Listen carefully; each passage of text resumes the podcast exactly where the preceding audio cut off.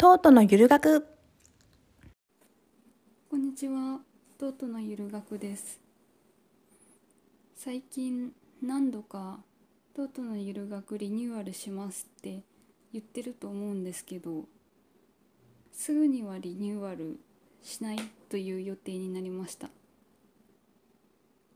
でも今年中にリニューアルできたらいいなというゆるい感じになっております。年中だから2020年内あと34ヶ月ぐらいですね。えっとうん。前々から好きででも最近言語化できたことがあるので話してみようと思いますがえーっとやっぱり私は人の話を聞くのが好きだなということを思いまして。うん。どう始まったかというとこのポッドキャスト始める前は自分の話をするのが苦手と思っていて自分の話なんかして話をしている相手は興味があるのかなって考えちゃうからうん考えすぎてしまって苦手だしそもそも人と話すのにすごく怖い恐怖心と苦手意識があったので自分で自分のことを話すとかそれこそ何かを発表するだとかというのはすごく苦手だったなと思います。でそれから自分のこと話すのは苦手だけどなんかどうやら自分が誰かと話してると話してる相手があんまり話をやめないというかめっちゃ話してくるというか何と言ったらいいのか。私は普通にその人と対面しているだけなのに割と相手が話す話し続けるなっていうことが思うことがあってそれも何回もあってで今考えると私は声が大きくないし小さいし語気も強くないしあの姿的にも全然背が高くなくて威圧感がないので話しやすいんだろうなとかは思うんですけどどうやら人の話を聞くのが得意な方らしいということが分かってうん。その時点では自分のことを話すのが苦手と人のから話を聞くのが得意をこうちゃんと自覚してたわけではないんですけどそういうことがあってで私自身が話を聞くのが職業とか専門な人に話を聞いてもらう機会がとてもたくさんあってうん。でえっ、ー、とそうだな。そこから学んだかはどうかはちょっとよくわからないけどどういうどういうというか話をよく聞いてもらえるというのがどれほど素敵なことかというのをよく知っている人間だと思うんです。うん。話を聞いてもらえるというのはうん。自分の頭もよく整理でき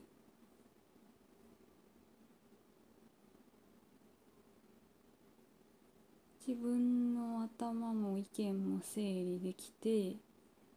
でなんだっけ。安心安心して話せる。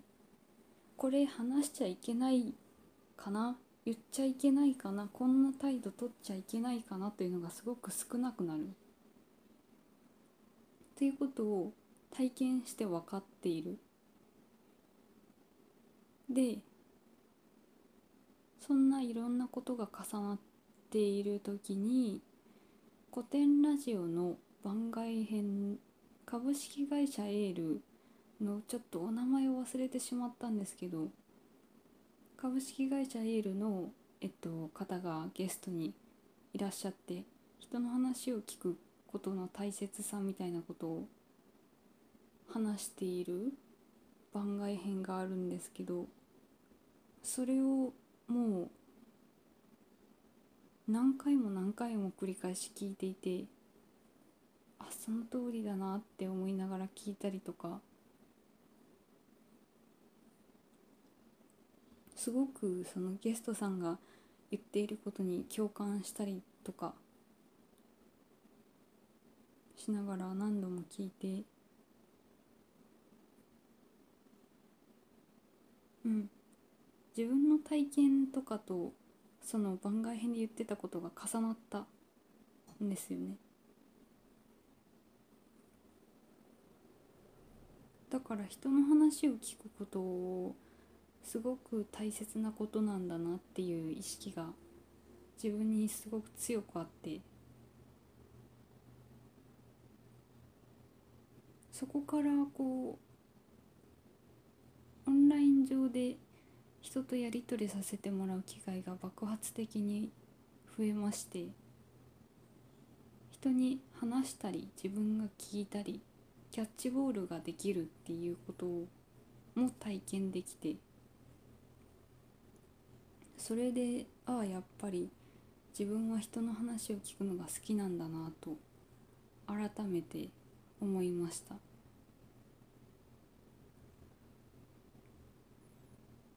人の話聞くのは好きなんですけど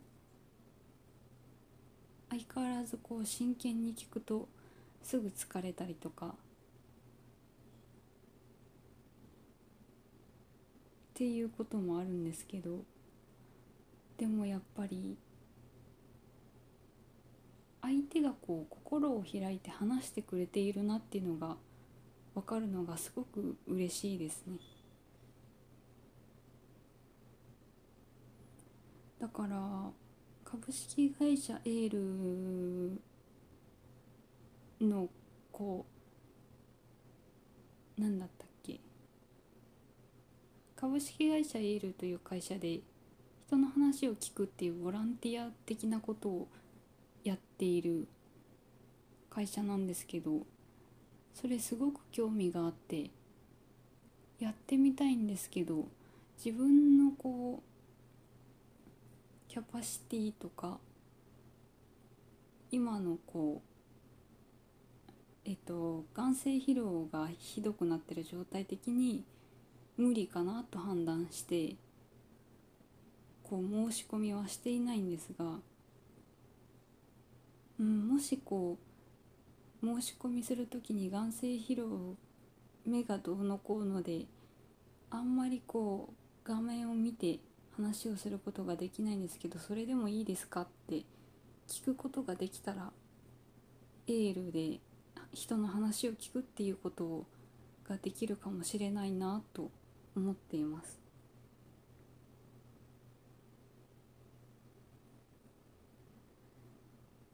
樋口塾のコミュニティの中にエールで活動している方もいらっしゃるようなので聞いてみるのもいいかもしれないな。